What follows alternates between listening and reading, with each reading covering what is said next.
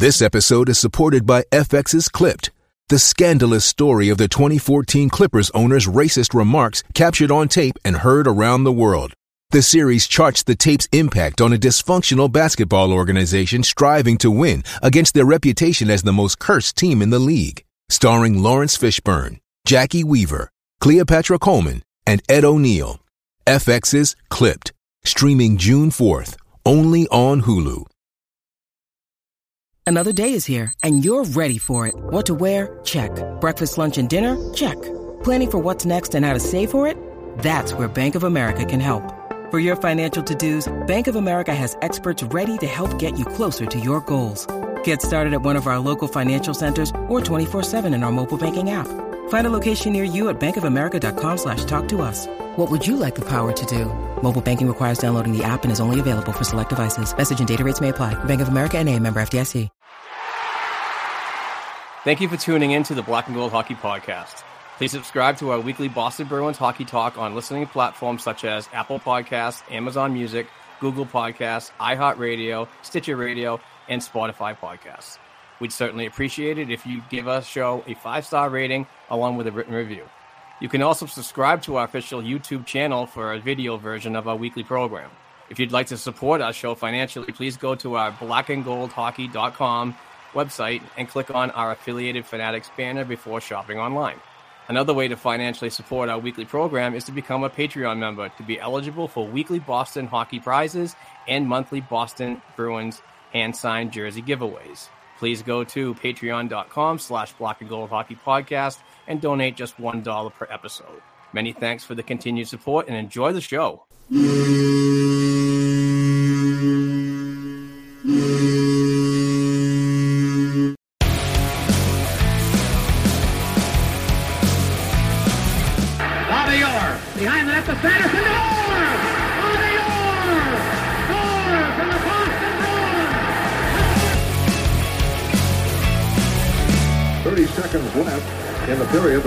Shorthanded.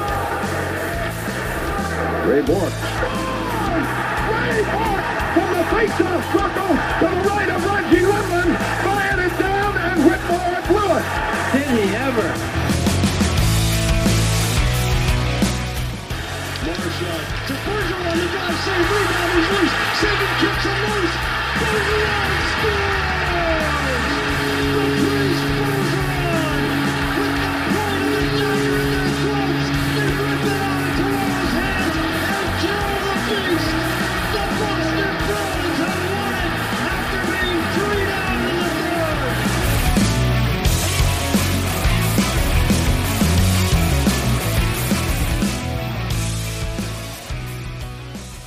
Right, ladies and gentlemen, welcome to episode 319 of the Black and Gold Hockey Podcast. It's a pleasure to have you uh, listening or watching, however you're consuming us. We appreciate you making us part of your day. As always, Mark Allred is in the house. Everything Black and Gold. I am your host, Steve Forni. What a week it's been! It has just been uh, one of those one of those banana weeks that, uh, as a hockey fan, as a Bruins fan, you absolutely love. I was doing cartwheels last week after the uh, trade, which we're going to get uh, into as well. Um, and then a, a, just a, a, wild, fantastic night last night uh, as well for uh, Linus Ullmark getting his first goal. So we're going to touch on all those things. Mark, how you been? Nice to see you back in the home studio today. Yes, yeah, good to be back home, but bittersweet. I, I do miss uh, Providence. I'm a big fan of that city and, and covering the Providence Bruins down there. Um, but yeah, I'm doing good. Um, you know, another exciting week of Boston Bruins hockey as the, the season starts to wind down. We're, we're at that pivotal point of the year when this Boston Bruins team is starting to get ready for postseason talk. And, and we, we got a trade we talked about. We got to talk about. We got a ton of news that we got to go through. Uh, the agenda is full, my man. So uh, lead us lead us through. Hopefully your week has uh, been good as well. Uh, welcome back home from uh, from Disney. I, I heard you got back on Thursday, and and you know, I'm, I hope you uh, had good travels and, and a fun time at, at the uh, at the wild place where kids can be a kid. Uh, you know, it's it's it was great. Um, the kids were happy. It was an absolute home run.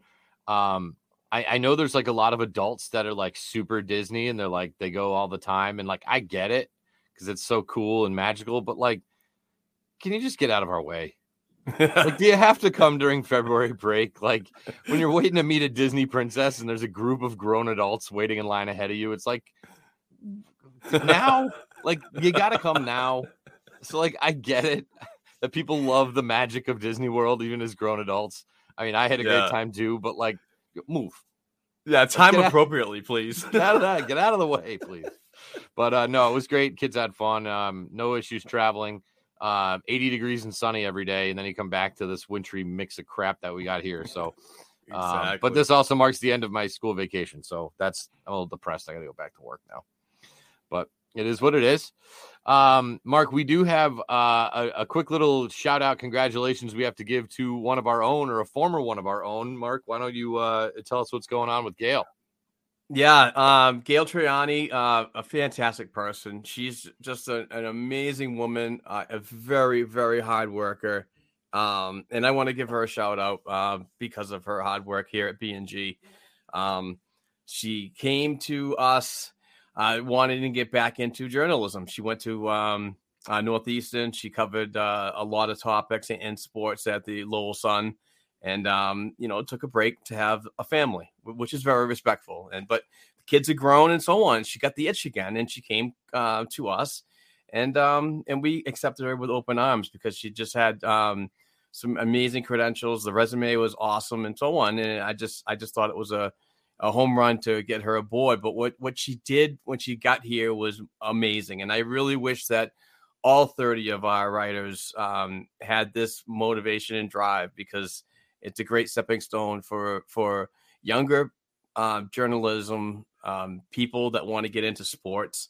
Um, this is a great place to start. It's like a farm system here, and then we, you know, we move, we advance people up. I mean, Patrick Donnelly went to NHL.com. Lauren Campbell went to NESN, and now I have to say that our own Gail Triani has moved on, and she accepted a job with NESN. So congratulations to Gail, and um, NESN's going to have a a fantastic person aboard, aboard their staff, somebody that's just uh, driven and motivated, and um, you know she's and it's going to be a lot on her plate because she's going to be covering all four major sports in Boston now, not just the Bruins, but um, you know, good on her, you know, to to advance that, and I love that. I love going through the training process and and and you know fine tuning some skills, and then all of a sudden you know, our website is being used for writers like Gail to advance their careers. So, congratulations to Gail. And, and you know, this one's tough for me because I really thought that she was going to be a, a huge stepping stone here for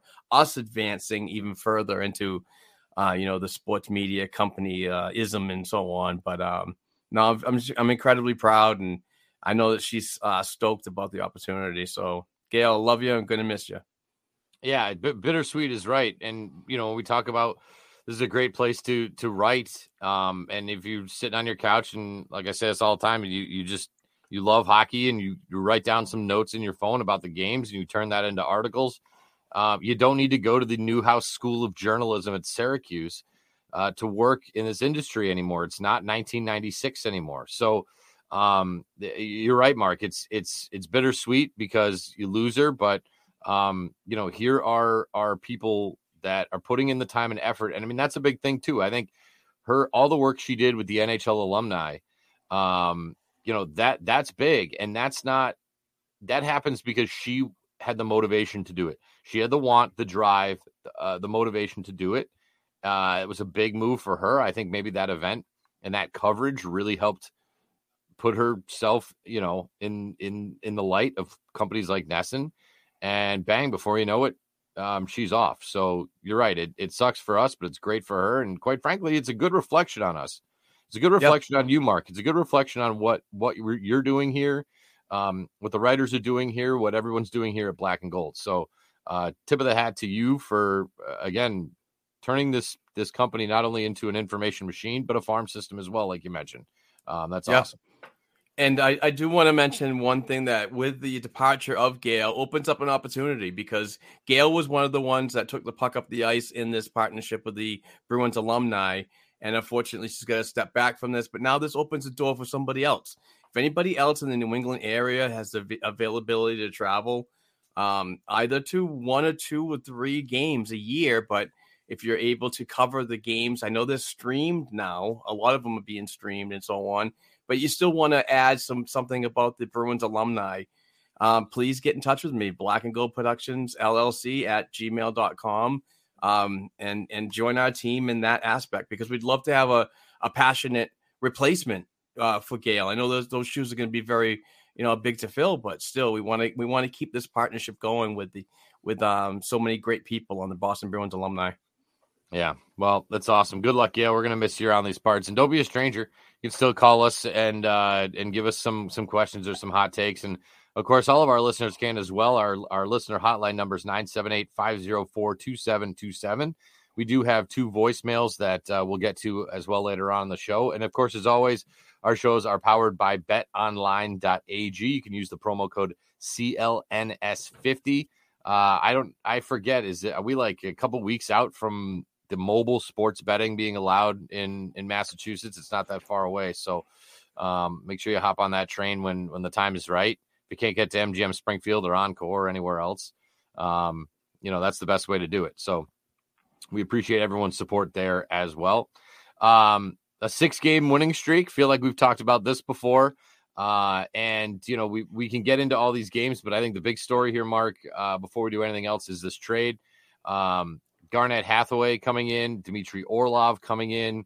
And one of the things that we've talked about, Mark, is how do you make this team better without sacrificing all of these young prospects? And I, I sort of had one of those tweets where if you can you can bring in Hathaway and you can bring in Orlov and you keep Beecher and Merkulov and Lysell and Lohrei and and Poitras and and Bussi and like you kept all those guys and you still made the team better that is outstanding. What are your thoughts? Uh, initial thoughts on the uh, on the, the the Hathaway and Orlov trade, Mark? All right, let's talk about the trade details first and foremost. Um, so the Boston Bruins re- re- uh, receive Dmitry Orlov, uh, defenseman, Garnet Hathaway, and from Minnesota. Minnesota, uh, this is a three-team uh, trade, got involved, and they moved the rights to Andre Svetlakov. Svetlakov, sure. There you go. There you go. And he's uh, primarily over in the KHL right now. I'm not sure if he's going to come over until one. Probably just a little bit of a sweetener. Um, Washington Capitals received Craig Smith, a 2023 first round pick, a 2025 second round pick, a 2024 third round pick. Um, Minnesota receives a 2023 fifth round pick, and also uh, Washington retains 50% of Orlov's salary, and uh, the Minnesota Wild retain 25% of Orlov's salary. So, former Boston Bruin and current Minnesota Wild GM doing a solid for the Boston Bruins getting this done because originally the Minnesota Wild had Dmitry Orlov and then flipped him to Boston. So that's uh that's awesome. Uh, the trade, I want to get first and foremost. We have been, how many times, how many weeks have we recorded, Steve, and said that this is the type of trade, not the exact trade that was going to happen, but the type of trade this Boston Bruins team needed? Because you're right, we did not mortgage our future, which we I was particularly scared about.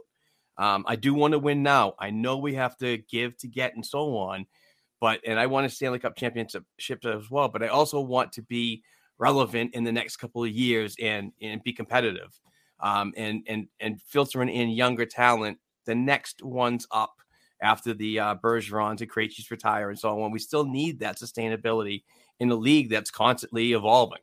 So I'm very happy with this trade because um, it addressed just depth the playoffs are a hard grind. We all know this. We say this every freaking week. And I just think this addressed two huge needs. Number one, Hathaway a forward. He's a fast guy. He's a pain in the ass. We've seen this, uh, you know, when when uh, Washington played the Bruins in the past and so on, and we all hated him and so on. Now he's on our team, and I think we're all going to really like the, his contribution, and just by the way he can grind on other uh, other players and so on the defensive aspect of the trade, uh, Dmitry Orlov for me, um, it, it, it still addresses the depth as well, but it also gives you a top four defenseman in in the, on this team, and um, I think that's something that's going to be needed. Yes, Connor Clifton is probably going to see more of a seventh player, seventh, um, you know, position role. Um, and I understand that, it, but to win, you have to make these sacrifices and so on. Um, I'm I'm really happy with the trade. Like you said, we didn't mortgage the future. I thought this was very smart on Don Sweeney. Another trade that makes him look even better as he continues in his uh, general manager uh, tenure here in Boston. Um, the narrative is slowly going away that Sweeney sucks. You know, traded Donnie is back, and I'm I'm stoked. I'm stoked about these moves, and I'm stoked about how smart it was. But I'm also even more stokeder, if that could be a name. I might have to might have to uh to take Google that, that one. one. up. Yeah. exactly. Um, I I lost what I was gonna say. You were more stokeder. I, I was, but that that's the one that got me all tongue tied now. Um, I I forgot. I'm sorry, Steve. Go ahead, take it away from me. Well, I, I, I feel like the the big thing for me is, you know, the big bad Bruins was always the thing, and and I felt like in 2019 they got bullied by St. Louis, and when they've come into the playoffs and they've reached teams that are they play teams that are physical, that are tough, that are hard to play against, hard nosed, grind you, whether it's the Islanders or the, the Carolina with every defenseman, it's a redwood tree. They're all six four, six five. Having a guy now in Hathaway adds that physical presence that keeps you from getting bullied. You know, if you're in a situation, and we saw this in 2011, if you're in a situation where the other team is playing more physical than you, you can throw out Shawn Thornton, Danny Paille, and Gregory Campbell. Now you have the option to throw out not just Nick Foligno and and Trent Frederic, but Garnet Hathaway, who if if he's on the ice, you got to keep your head up. And I never really considered Hathaway to be a dirty player, uh, but he will finish his checks. And in in the in the playoffs in particular, it's amazing how momentum, and I know they're trying to take the physicality out of the game, but momentum can swing on hits. It can swing on contact. Sometimes it's not even a, a big hit; it's a loud one. You get you get a couple guys smashing the boards, and it's loud, and the place roars. All of a sudden, there's a little extra pep in your step, and so having that new added physical presence uh, of Hathaway and a guy who it seems to me is is going to be loved in the locker room is uh, is massive. And so, um, you know, we talked about getting guys of this sort of magnitude. Um, I never saw this one coming, but this is perfect. This is just what they need. And and you know, Washington's another team that was always hard to play against when they had Hathaway and they had uh the other there's another guy who's like Hath- Hathaway light. I can't think uh well, I think like Barclay Goodrow, right? There's another guy that that that Tampa picked up during their runs for the same reason. Patrick Maroon, right? You you Yep. need these these guys at the bottom of the roster that can go out there and and pound a little bit. And I think he's perfect. I think he's a perfect fit. Um, I think he's going to get in perfectly. I saw him drinking a black iced coffee on his way to the arena. Perfect. Get me a guy who doesn't need sugar, cream. No, black iced. Get me to the rink and let me pound some people. Um, love that. And in terms of Orlov, yeah, that's that's sort of what I've been saying is depth, depth and bodies on def- on defense. And I, I love them. but I'll never forget when poor Tommy Cross had to come up and play in a playoff game and just because the Bruins were so thin on defense. And so, um, you know, having Connor Clifton as your seventh D is pretty damn good. I mean, that is Yep. pretty damn good. And, you know, when we look at the picks, I mean, the first round pick is, it should be a top in the 30s, right? So, like, it's basically a Hopefully high, 32. Oh, right. Hopefully it's- 32. so so you're looking at a, at a high second round pick basically that they gave up and it's a lot of picks but if you think about if you if you hope that they're not done and you're going to maybe move Reilly um you know Reilly will I don't know yield you a pick it's not going to be a first or second but it'll be a pick so Yep. there will be some picks if, if they're not done there will be some picks coming back you know we we saw Keith Kinkaid get moved I would have rather that have been for a pick rather than Shane Bowers, which I don't know much about, and we'll get into that too. But um, no, Orlov is going to eat minutes. Um, he's going to he does what I what I like a lot of defensemen do, which which uh, Lindholm does really well, which is push players to the outside. He doesn't let anybody inside. Eats minutes, moves the puck up the ice. I think he's just what they need. Um, and you know, like you said, Trader Donnie's back at it. You know, last night Thunderbirds played Rochester, and I'm watching Anders Bjork skate around. And I'm just like, can you believe we got Taylor Hall for this guy? And he played well. He got, I think he had like three assists. They pounded the Thunderbirds, but I'm looking at Anders Bjork going, you got us Taylor Hall. What a freaking steal. So um, I, I think we can look now. There's a there's a pattern of success with these trades that he's made, and regardless of what we think of with the draft, the trades and quite frankly the free agent signings as well have been absolute home runs. And um, I think he's in a good spot. And you said job security. I think I think Don Sweeney he was on the hot seat maybe last year, even the year before. Now I think he is getting comfortable, putting the tray tables up and putting the seat back in its upright position because he's in a good spot. If you know, if if you, I'm not sure if you're a big fan of the 2015. I, I we talked about it, but I know that the listeners and the and the audio viewers on YouTube, please subscribe. We would certainly appreciate that.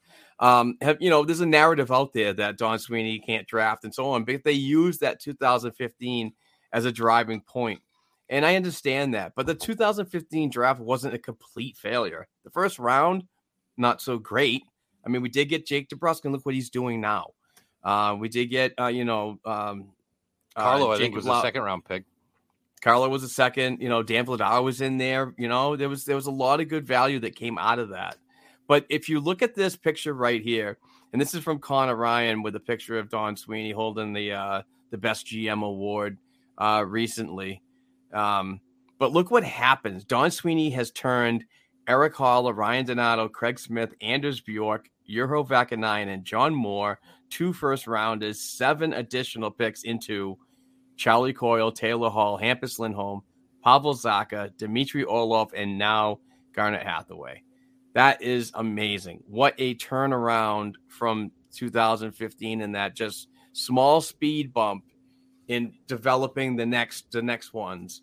You know, a lot of people don't realize that if you had the Kyle Connors and the and the Thomas Chabots and everything, look how bad your cap situation would be when all of those guys in the first round would have to like gravitate and bottleneck when they need to get paid. You can you would have to you would literally be the Chicago Blackhawks in recent years and the cap casualties, losing Antonio Panarin, Tara Teravainen, and all these players because you can simply not have everybody. So I just think that the way he's been doing the GMing, you know, in his tenure has really been not that bad. So um, you know, I got I got to give him a shout out because this one is just another one. Just seems like we're we're doing better and better in this type of scenario of management every season, and just adding what we the small pieces that can just get you over the threshold of a championship season.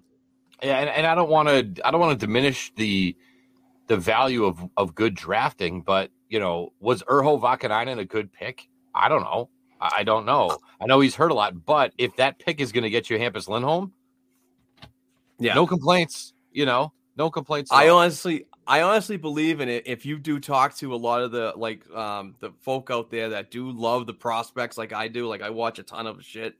I believe Urho was was very valid at where he was selected.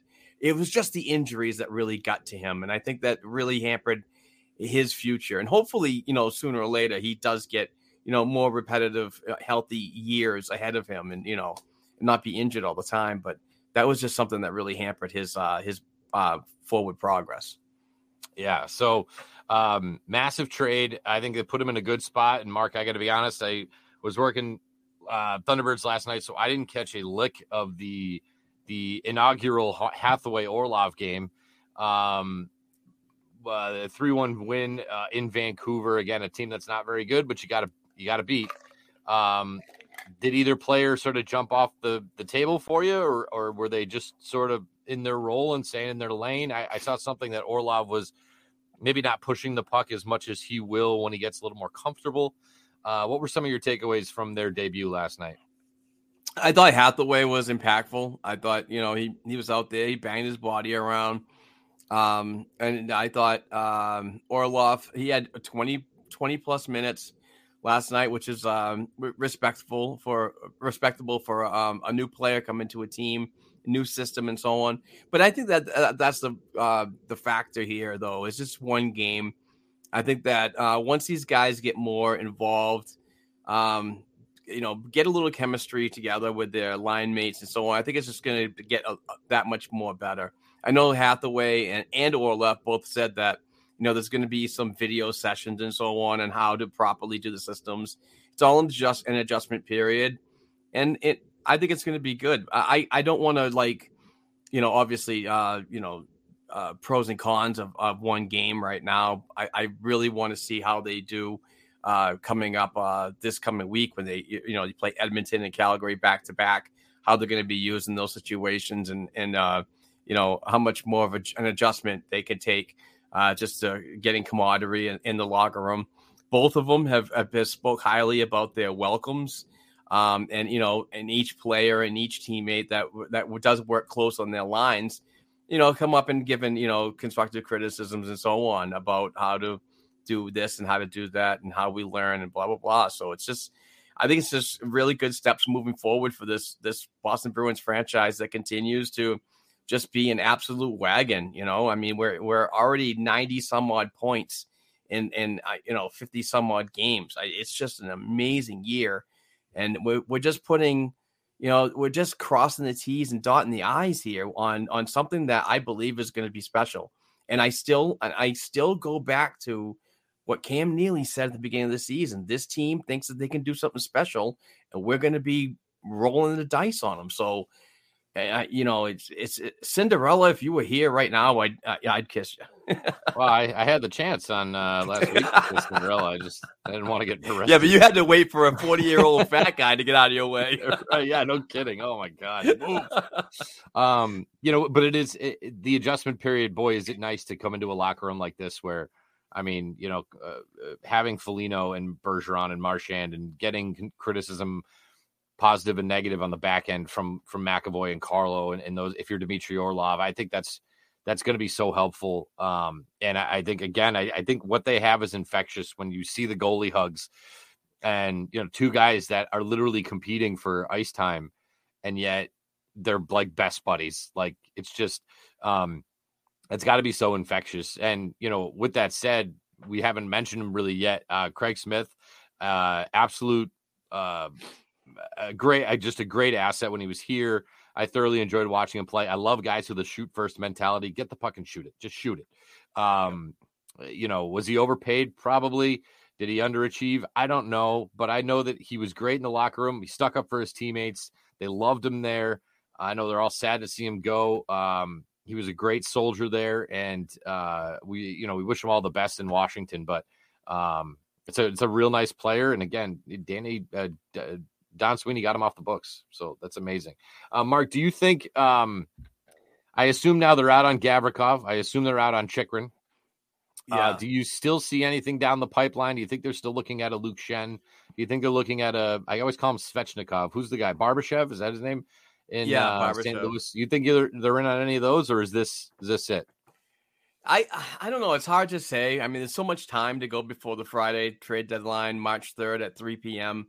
Um, we are thinking about collaborating with JDF Sports and and Chris Nosek over there to do a four hour live stream starting at noon, ending at four of the trade deadline. Not only just talking about if any of the Bruins uh, made a deal on that day, but we will discuss um, you know the previous trades of last week and and some teams that in the Atlantic Division that are also fighting for you know uh, a long playoff run if they add it or not, and we'll talk about that. But that's coming up on Friday. Um, I kind of feel that there's something else in the works. I think that they they do want to get rid of the uh, the Mike Reilly contract, just for the fact is that what I'm hearing just throughout Twitter, not not no sources or anything like that saying that to me, but um uh, out on Twitter is is like some bonus overages and and some maybe some penalties that can be um, attached to next year's cap if if um, certain amount of money isn't moved out before the trade deadline. I'm not sure exactly how it works. This is why I wish we had Dom Tiano on the program every week to talk about the uh, the the uh, this whole salary cap uh, aspect of um, um, you know hockey. But um, I, I kind of think that Mike Reilly is going to be moved. Um, this there has been some rumblings of of Jakub Lauko being moved, um, and uh, maybe Jacob Zboril as well. Uh, you know, these are these aren't moves of they're being bad players and so on, and you know they're very respected in the organization. But this is a this is a possible move that, that players can get better opportunities for NHL consistency elsewhere. Just because of what's going on at the NHL level, it's just there's like no room for any of these young guys to really crack the code here. Um, especially, you know, um, you know, Lauko and and um uh and Reilly, you know. So yeah, and and people talk about Reilly's contract. You know, is also, you know, he signed a two year extension last year. You know, he's making uh, two and a quarter million too. So, um, he's played know, in five games. I, I, I, I thought was, I chuckled a little bit when he played it. Jack said he's playing his second game in 96 days, and then he immediately fires the fires the puck right at Jim Montgomery on the bench. I thought that's what happens when you sit me for 96 days. no um, kidding. But um, you know, when we talk about getting trade value, I think there's more trade value to to Zboril than than Reilly, just in terms of again getting picks and things like that. Um, I still think that Mike Reilly's game suits the Montgomery system, and I'm I'm still a little flummoxed as to how that hasn't panned out yet. Um, but the only other thing I, I do keep in mind when I talk about chemistry in the locker room is that I, I believe Pavel Zacha came out and said Jacob Zboril is like one of his best friends. So, yeah. Uh, yeah. you know, that in of itself, you know, I don't like to play the politics or fr- he's, you know, the friendly game, but if chemistry and camaraderie is so important on this team, you almost want to keep Zboril around just for the locker room's sake. Um, yep. There is that Czech mafia factor as well. the Czech mafia, love that. And and also also touching on Reilly before we move on. Um, uh, if that was your intention, I'm sorry if I interrupted no, you. No, no, no, you're good. You're um, good. but Mike Reilly scored a hat trick on Friday night versus the uh, uh the Charlotte Checkers. So uh, good game for him. Don Sweeney and Evan Gold were in the house. Um, I saw uh, many people uh, touching on, or sending me DMs that Don is up in the uh, in the uh, in the box uh, pacing. So he was working the phones even even at an AHL game. So I I, I do think that something I think that something else is going to happen. I maybe they retain some of these picks. I'm not even sure if they're going to get a first back for anybody, um, a second or a third, but you don't want to go to the draft in 2023 down in Nashville with only two selections. You know, uh, try to get some draft capital back if you can for some of these players. Yeah, but I would like to see something get back before you know that that contract walks. Uh, before we get off of the the trade talk situation, um, we mentioned it real quick. Keith Kinkaid out. Uh, Shane Bowers, Shane Bowers, right? Um, That's it. What, uh, besides the fact that he looks kind of like a, a, mixture of a Bond villain and a Backstreet Boy, um, what are your thoughts on Shane Bowers? And, um, you know, obviously a pretty crowded crease down there in Providence. Uh, what do you, what is your take here? Is that any value there, the Shane Bowers? Um, I think he was a first, uh, a former first round pick that just didn't pan out late, late first round in his draft eligible year. Uh, he's a center. I don't I really don't know much about him. Um, I really think that the, the Boston Bruins were forced to to do something here. Um, I think with the emergence of, of Brandon Bussi coming up from the uh, the Maine Mariners and the ECHL, um, forced the Boston Bruins' hand to do something like this before the trade deadline. It's been weeks of um, of the three headed goaltending monster down in Providence with Kinkaid and Kaiser and and and Bussi.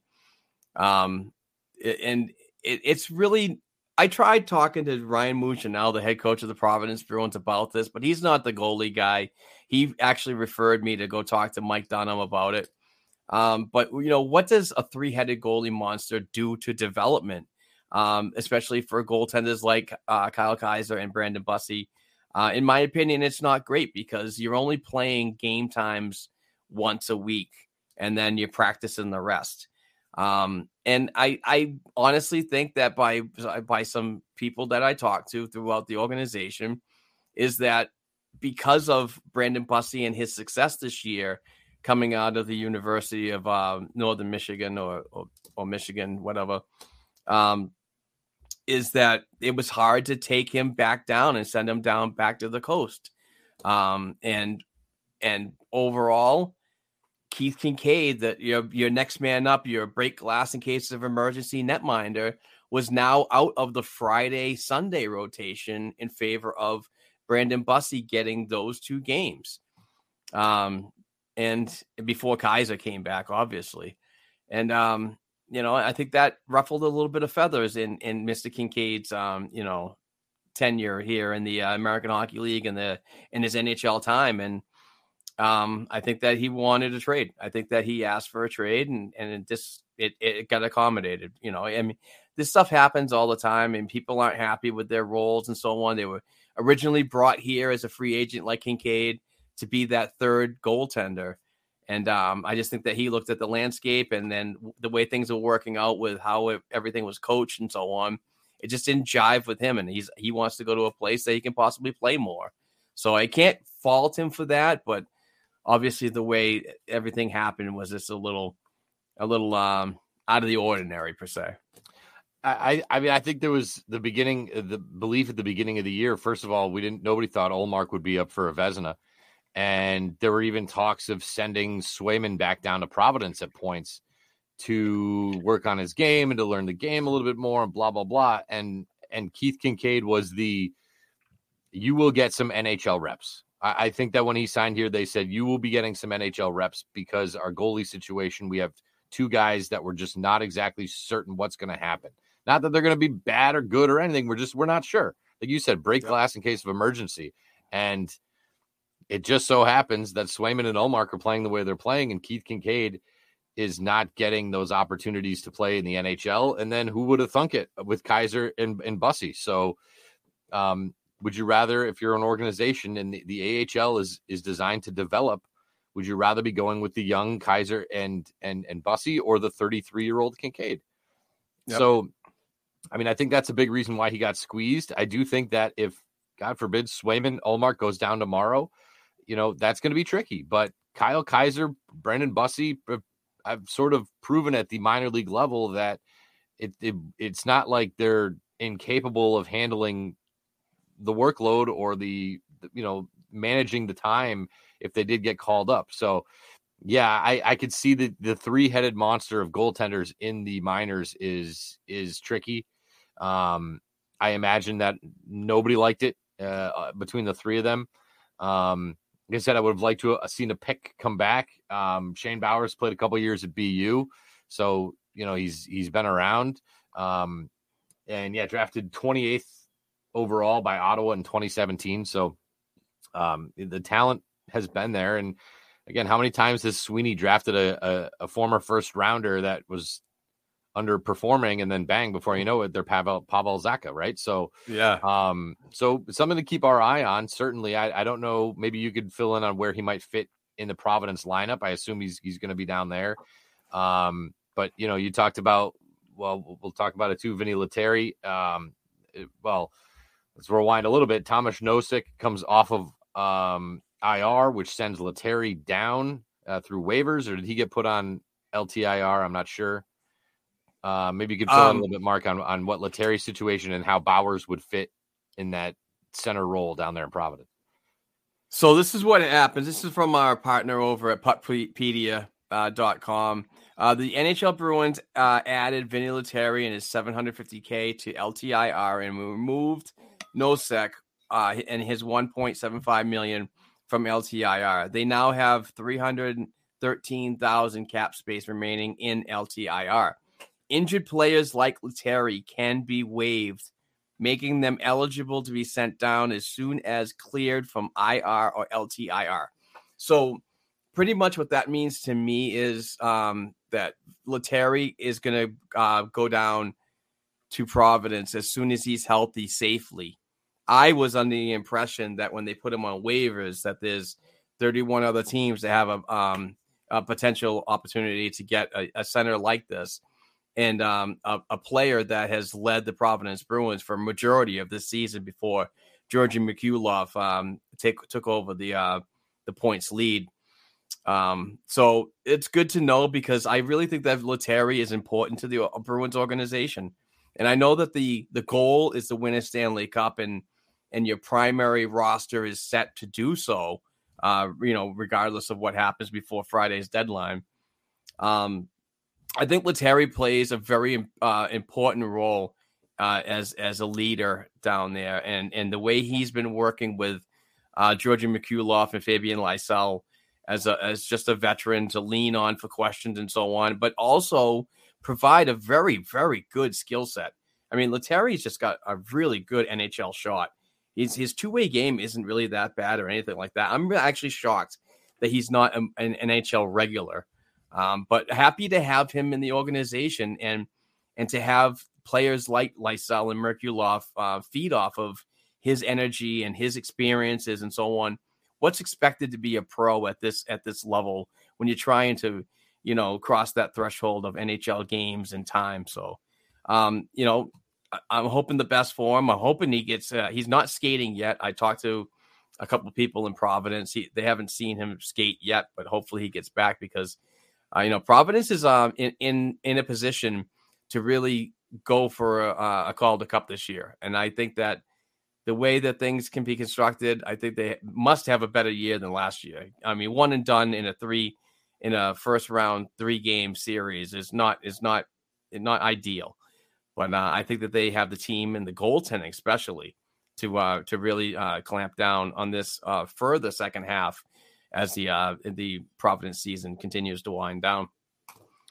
Um, yeah, and uh, well, based on what I've seen from them too, on the op- opposite side here at Springfield, they're they're pretty stacked, and I know we've talked in the past about the shifts in the lineup and how they they sort of are, are are putting guys all over the place, which I think is is a good thing. I think that's a valuable asset to have. Um, but just based on where they are in the standings, they also sort of have that little bit of freedom to move guys around if they have to, let guys gel, let them play other positions. Um, they're pretty solid back there on the back end too. So, um, and then they got they're getting great goaltending. So, um, you know, it, it, it's it's nice to see, and and it is interesting to me that that um, that Trader Donnie is in the building because you know you, you mentioned guys like Lauko. I think if you have other guys that are playing well that you can swing for picks, but you can still again keep your Beecher, keep your Lysell, keep your Merkulov. I think that's why everybody's looking at a guy like Lauko because again, unfortunately for him, it's sort of like an odd man out situation. When you look at the tiers of the prospects, all of a sudden all these guys are above him on that list. And um, you know, so so it'll be interesting to see sort of what happens there. And um, I don't does Providence play today? They have the uh, a Sunday game like we do. They do. So yeah, um, they do. So it'll be interesting to see. I'll be I'll be following that one closely as well. Um, you know, I'll, I got to take off uh, for T Birds and Charlotte today as well. So we'll uh, we'll be in the building there. But um, interesting. So a lot of a lot of trade stuff to talk about, both in the NHL and the AHL. And um, it's got my head spinning so much. I don't even know if we have. Uh, did we talk about the the Linus Ullmark goal last night? Have we even touched on that yet? We um, haven't. Uh, what a great I, time to do it, though. it's just, I, I mean, I, if correct me if I'm wrong, but I think that is the last goalie goal uh, in the in the pros since Joel Hofer did it for the Thunderbirds in the playoffs last year. Go Joel! Even though he got yep. his tits lit up last night, that's that happens. Um, but uh, much like Hofer's goal, boy, that thing had some mustard on it. I mean, when you shoot it and it pops out the back of the net after it goes in, boy, oh boy, that had some mustard on it. What a what a moment that was. Oh my god! As the as the goalie guy here in the uh, uh the Black and Gold Hockey Podcast, what a moment uh last night. I was I was struggling through a headache, um, and I, I must be staring at my computer screens way too much lately because I was out of it yesterday. I was trying to do the agenda. I'm like, whoa! I had to shut the lights off in the office here and then just lean back and watch the game on the TV over there. I struggled, but um, uh, you know, once those three ibuprofen kicked in right around the same time, he was just launching his first ever career goalie goal. Linus Ullmark, Linus, whatever you want to call him. What a year. I mean, this guy is just writing a Cinderella story in the crease for the Boston Bruins. In 37 games played, these stats absolutely kill me. In 37 games played, he's 34 and 1. 30 wins, four losses, and one overtime loss.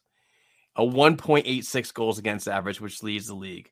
and a .938 save, percentage, which leads the league. And now you add the first ever franchise goal for a goaltender from the Boston Bruins. Now, somebody on Twitter, a, a, historian from the 1930s, and I wish I remembered um, to give them credit, but I'm sorry, I cannot. Um, but they tweeted out that Tiny Thompson was the first goaltender to ever score a goal for the Boston Bruins, but it was in, in an exhibition game. So, Linus Ullmark, you, sir, are an elite goal scorer.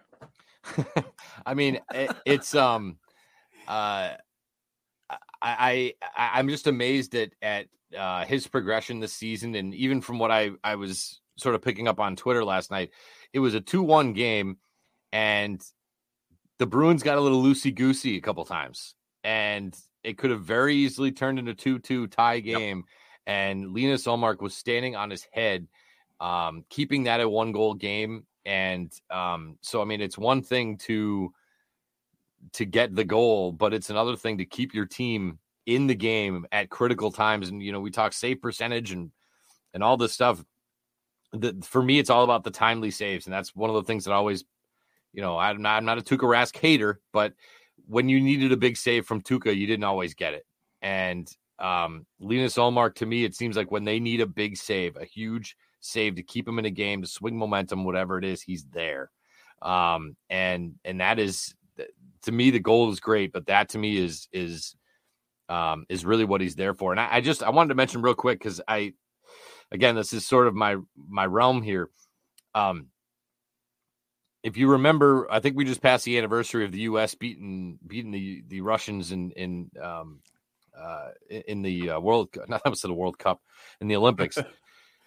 how great of a, how great of a call that was by Al Michaels. You know, do yep. you believe in miracles? Yes, and then he just let it breathe. Um, Ryan Smith, when Hofer scored last year, great call. Hit the, hit the goal and then he let it breathe. Uh, if you watch the the Vancouver feed on Sportsnet, uh, I don't know if it was Jim Hughson. I don't know who the hell it was. He, he scores and he let it breathe. And Jack Edwards is giggling like a psychopathic schoolgirl. the Vezina, the Vezina hopeful winner gets a Vezina, dude, dude let it breathe, man. Let it breathe. And I don't know what his obsession with with titles and and stats. Like when the Bruins go on a power play, he finds it important to fire every single power play stat at us. Like while the power play is going on, well, in, a, in a road games on Wednesdays after a full moon, the team is 87.6% of the way. Like, dude, shh, call the power play. Um, I, am just I'm shocked that at his level of broadcasting, he doesn't know to let it breathe. And that was such a big moment to let it breathe. And instead he was cackling, like uncomfortably cackling as he's in the handshake line. I just it, it was so uncomfortable. And I, am not even a Jack hater, but these are the things, especially as a broadcaster. And I, have never made it to the bigs, but I've done a lot of play by play.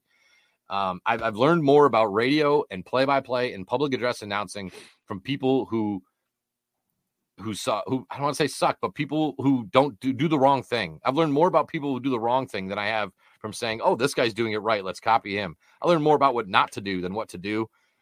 Young broadcasters, man, you got to let those moments breathe. You, you the president, hopeful champions, just dude, shut it, man. Just let it go. So, other than that, again, a broadcasting thing that crawls up my ass. But other than that, that was a, an amazing moment. Um, and again, you, the reaction from the bench was so genuinely awesome. We talk about the camar- uh, camaraderie of this team over and over again. That was fantastic. So, um, uh, so good for Linus. I hope this isn't a distraction. Yeah, you know? and yeah, me too, me too. But um, uh, as a as a an older Boston Bruins fan in the in the uh, late forties, um, the only goalie goal that I really remembered watching as a kid was when Ron Hextall did it as a Philadelphia Flyer to us, the Boston Bruins, down in the um oh, I don't even remember the arena anymore. Oh, the Spectrum. The Spectrum. The Spectrum. And Ray Bourque was on the team, Brick and so on, blah blah blah. So um it was just it was really good to remember back then when Hextall did that to us, but now we have Linus and and um in his uh in his unbelievable snipe abilities. I mean, look at the secondary scoring now. Now you add Ullmark onto it, man. Come on, you, you you've got to say Stanley Cup. You cannot you cannot take anything less than a Stanley Cup with that guy's snipe abilities. I mean, I, I, I think there's now three players that have played more than five games that haven't scored, and I think it's I think it's like Lauko, I think it's like Koppanen, Swayman, and somebody else. Like that's it. Like uh, yeah. which is so how uh, much is just bananas. How much pressure do you think it is on uh, on on Swayman to get a goal now? well, I feel like didn't he? I feel like he he was gonna try. He did. that was the he did Seattle try. Game. He did try. Um, he did try, but it was uh it was a bit wide. Yeah, and so yeah. uh, Ullmark Ullmark tried at the Winter Classic too. And, and he hit the like, post, oh man, didn't he? Yeah, I think he did. Yes, I think he I did. Think he hit the post. So that's um, crazy. And I, I, I, in a weird way, I, I don't think I think this is going to become more normal. I think um, you watch these goalies during warmups at the AHL and the NHL level, and their ability to handle the puck, um, the importance of it. I mean, I, I know they that stupid ass trapezoid, which I hate. Um, so I think stupid. they put that in for Martin Brodeur, who hasn't played in forever. Yeah. Um, it eliminates the third defenseman. Yeah, it, it's pretty much it, right. And I mean, I think they mostly put that in when the two line pass was still a thing. So it's like, um, but but regardless, their ability to handle the puck now and have skill with it on their goalie stick, I, I I wouldn't be surprised if you see more of these. And I remember you talk about it. I one of the most embarrassing moments I had in a building was was when Tristan Jarry scored one against the Thunderbirds uh, in our building, and you're just like, oh no, like it's just makes you want to bury your head in the sand when the uh, the visiting goalie scores one on you. That's my the, the Tristan Jarry memory I'll always have is when he buried one against Springfield. So, um, you know, so well, then, there might be a possible possible another memory for you in the making, Steve, when the Boston Bruins just run over Tristan Jarry in the first round of the playoffs. Maybe, oh, maybe. And we'll see what happens. One of the best rivalries in sports is Brad Marchand against Tristan Jarry. That is, just, I know, right? that is just fun to watch. So, um, so yeah, so I know we're kind of all over the place and we're bouncing sort of uh, to the past, the present, and the future. Um, That's what we do. one of the other things we want to talk about is the return of DeBrusk who I think we talked about was very important to kind of solidify the offense a little bit. And it seemed like as soon as he hopped in the lineup, if I remember correctly, because again, my brain is is is that of a mosquito. Um, uh, he scored one of his first shifts in his uh, return. So, what's the importance of getting him back, and and what have you noticed over the last couple games with the DeBrusk back in the lineup? we talked about it when when we uh we found out that he was going to be out for uh you know a certain amount of time with a, a broken fibula. Oh, I'm sorry, fractured fibula. Um, and and how he was going to be missed, and we saw that. I mean, uh, the Boston Bruins still continued to be a decent team, even though they had that three or four game kind of speed bump without him. Um, but I think that he was it, it was an important role that was being left out of the lineup, and as he recovered, and you know when they came back to play the New York Islanders um, not too long ago, over a week ago now, you know, this just is immediate impact to get back on the ice and and and start go, going. And he, now he continues that that scoring streak. He's on a six game scoring streak now, which is obviously dating back to uh, the the Winter Classic when when he got injured. So, I mean, just he, he just makes those small impacts that a lot of people don't see. But when he does, when he does have that finish in him, those are the plays that fans really get involved in. I just think that his overall game is just as he gets older, continues to be better and better. He's just more confident, and and what he provides to a um, um, a team already good with with chemistry and camaraderie and you know how we do things as a Boston Bruin continue to be more more better attributes for him as he continues his career and I love it. I, I, I love a positive, happy Jake DeBrusk, and and hopefully it continues because we're reaping the benefits of of having him, and not like so many people wanted to trade him and so on. Um, he's he's better on this team, and obviously, you know after after the um, the fibula fracture, he just hasn't lost a step, and I'm I'm I'm actually shocked. I mean.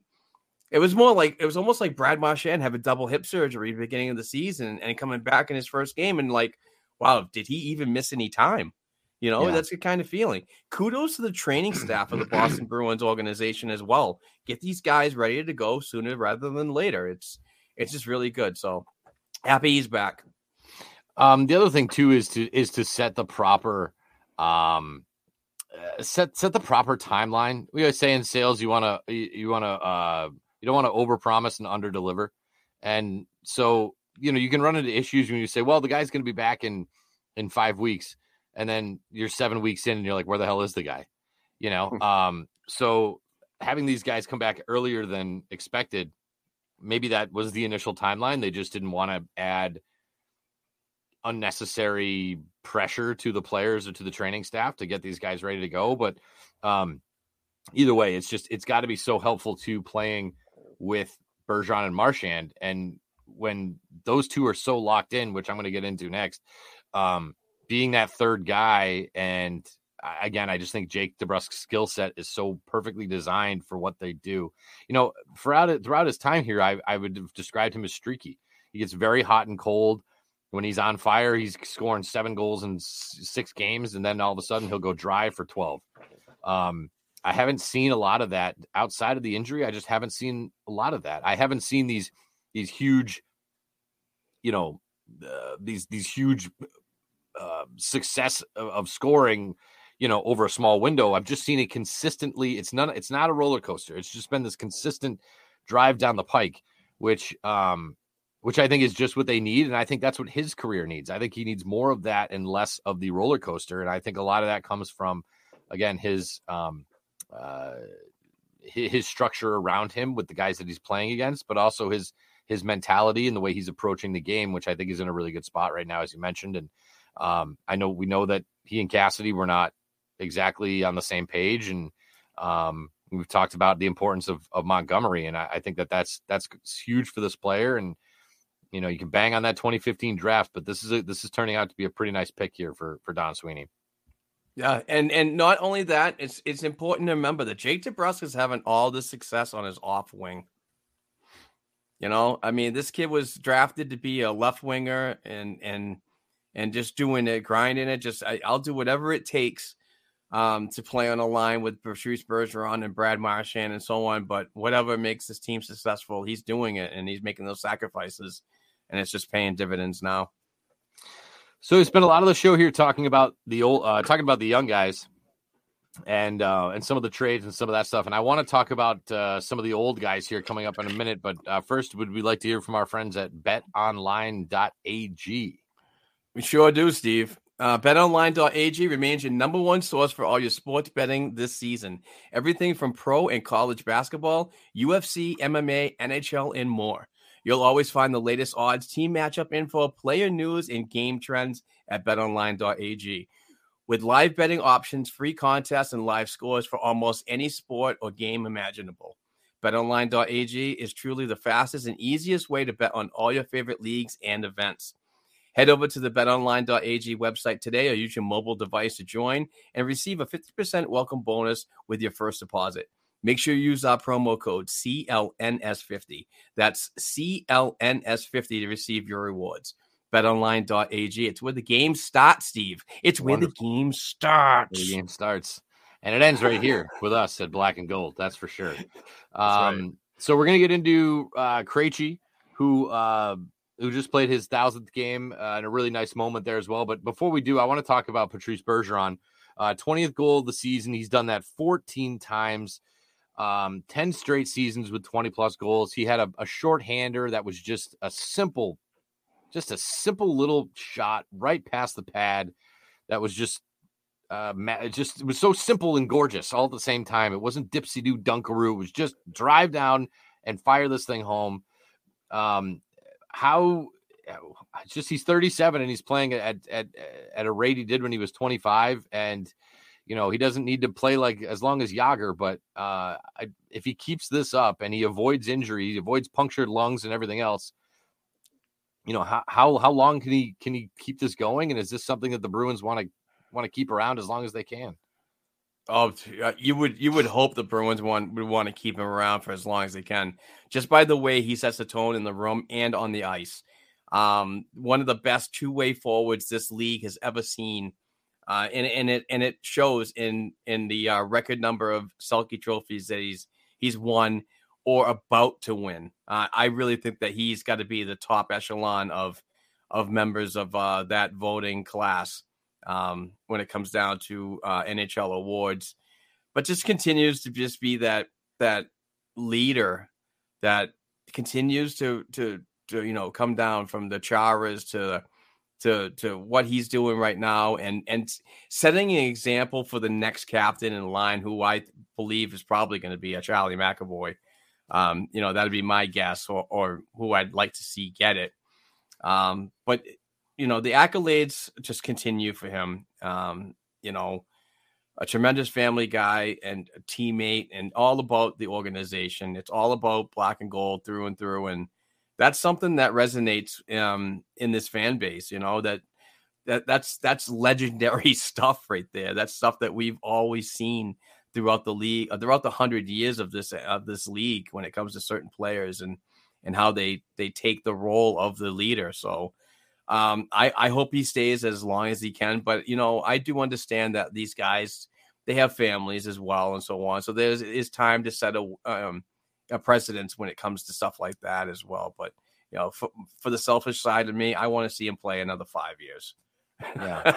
Well, I mean, me too. And and you know, we I think I saw an article that came out. The reason why Tom Brady had such a terrible year was because of all the divorce stuff, and and you know, and you never want to have it come down to that, you know, and, and family. You you said he's a he's, he's a big family guy, and that's important. And from what I gather, Jagr, little yes less of a family guy. I think he was out there doing his thing on it or, or destroying families. Yeah, right, exactly. So, um, but you know, yeah, I do want to touch on what you said about the family thing and so on, and you know, relationships and so on.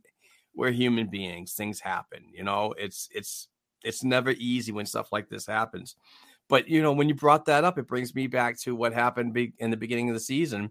You know, Jeremy Swayman, goaltender for the Boston Bruins, a young kid, promising kid probably going to be a, a, stud in this NHL. Um, you know, he is right now, and just an unre- unbelievable run since December with him. You know, but I think the past the the first couple months of the year were a little rough because he did come out on Instagram and say that you know he's going through a tough time. He you know he had a, a breakup with a, uh, a high school sweetheart. You know that does affect you in in your job. It affects everybody and everybody else's job if you're not even a a hockey professional, but this is a human being factor. And looks like Jeremy Swayman has fought through those feelings and so on and, and moved on for the better, you know. But it does happen. So we can't, you know, nobody can say that, you know, get over yourself. You're making a million dollars and you're in the National Hockey League. There's plenty of them in the sea. You know, sometimes people when they when they have stuff like this happens, it, it resonates a little longer than than people expect. And there's something about this sport too where I don't know. It's just baseball guys seem to be in in the locker room on Instagram, you know, looking up sweeties on their road trip to Miami. And basketball players, we know that the only reason they like to go to the All Star game is for all the doing. Um, it does seem like hockey to me is the most. Fa- I mean, you know, I see these Thunderbirds players when they leave the game, and they're always with their family. They're with their girlfriend. They're with. Eh, they're never leave by themselves. They're always with somebody, and and um, like you like you said, it's it's it can't be un- overlooked at how important that is. You know, Linus Ullmark talked about his battle with his own family, different type of a battle, but a battle nonetheless. Um, you look at what's going on with Spencer Knight down in Florida, which again right. we don't really know the details of, but you know he's a, a, a young, promising kid who just can't, couldn't get his his mind's not right, and so he's into the uh, the the sort of I don't want to call it the rehab program, but he's in the NHL um, program to just sort of get himself better. So understanding that mental state is is so important. And um, and you know, and back to Bergeron, just to lighten it up a little bit.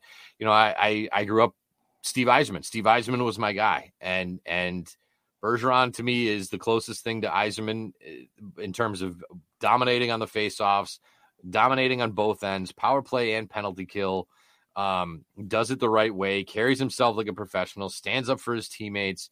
All the things I loved about Steve Yzerman growing up, I see in Patrice Bergeron. And that, and man, if that's what you you could be, you know, that's why I got so pissed off at at, at Tyler Seguin, because um, he wore number 19 because he wanted to be like Steve Yzerman. And meanwhile, meanwhile he's meanwhile he's sleeping through his alarms on a road trip. Yeah, It's like, right. well, at 18, Yzerman was a captain, buddy. You're sleeping through alarms in Minnesota, like that. You can't, it can't happen. So, um, uh, like you said, I, I hope Bergeron plays as long as he wants to play. I hope he doesn't string it out too long. I'd love it to be another five years. Um, and I would hate, hate to see his career end because of I don't know another concussion or you know some injury that that that ends it for him. I want him to go out on his own on his own terms and and that's the best hopefully for him. I'll never forget when he had his thousandth game celebration. All he wanted to do was was check on Johnny Busick. You know, Yeah. it wasn't about him. He just wanted to talk to Johnny and make sure Johnny Yeah. was feeling good. That that just says Yeah. so much about him. Um, speaking of class. yeah, and speaking of playing their thousandth game, uh, David Krejci did the same. Again, we talk about class. The, the- one of the best gifts I saw that he got went to his wife. Uh, the team got his wife a really really nice present for again being there for guys like Krejci. We talk about this, right? He went home to to to be with his family uh, overseas, and all that bouncing around and and making those hard decisions are tough on families. They're tough on people. They're tough on humans. Um, but here he is getting his thousandth game. He becomes the seventh player in franchise history to do so. Um, and boy, talk about a guy you love. You're happy to have back in the roster, David Krejci. Yeah, yeah, and what a year to have him back, you know. Um, and, and I, I honestly did not know how he was going to do by going from, you know, a league that's lower than the NHL, maybe a couple stages, to coming right back and just jumping right back into the into the on the saddle and riding this this wagon um, that this Boston Bruins team is currently on. It's it's just been so so great to see him.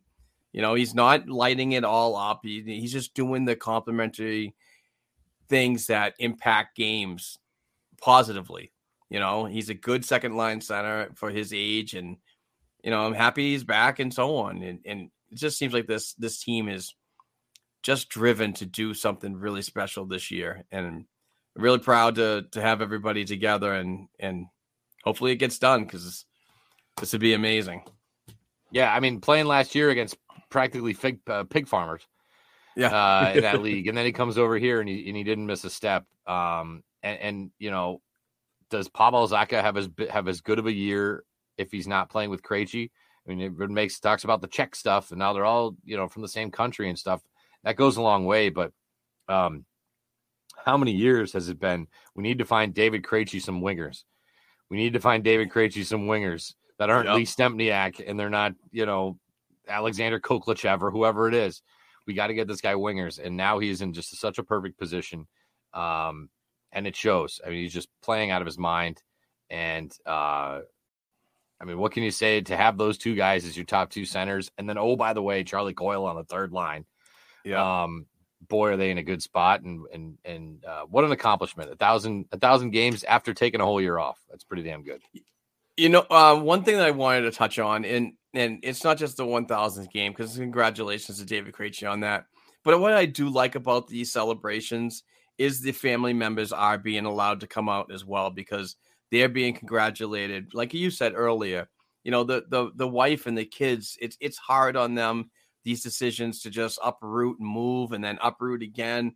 You know, it, it's very difficult, but you know, to find a common path and and say yes, this is the best for us and so on, but to be out there as well to to to hear those congratulations and and to see David, uh, you know, accept an award for an incredible accomplishment. It just goes to show how classy these players are and how respectful they are of the families. But not only that, the organization as well for allowing uh, family members to enjoy the moment. Yeah, no doubt. And I mean, I, I I got a full grasp of what his decision was to go to the Czech Republic when I turned down the Bruins. It's like I got all the way to the top of the top of the top as a PA announcer, and I need to spend more time with my family. I need to focus on my job, and sometimes we got to make ridiculously hard decisions. And and you know, I'm not going to the Garden anymore, which sucks. But you know what? I'm spending a lot more time here with my family. I got my kids coming to the Thunderbirds game today. Like that means means a lot, you know, as a dad. Yep. So um, I got a pretty good grasp on what was going through his mind as I made my own decision, you know, and um, we're no different. We're all humans, you know. So Uh, congratulations to uh, Krejci. Uh, congratulations to Bergeron, uh, two absolute legends. Uh, by the way, does Krejci uh, Krejci get his number in the rafters?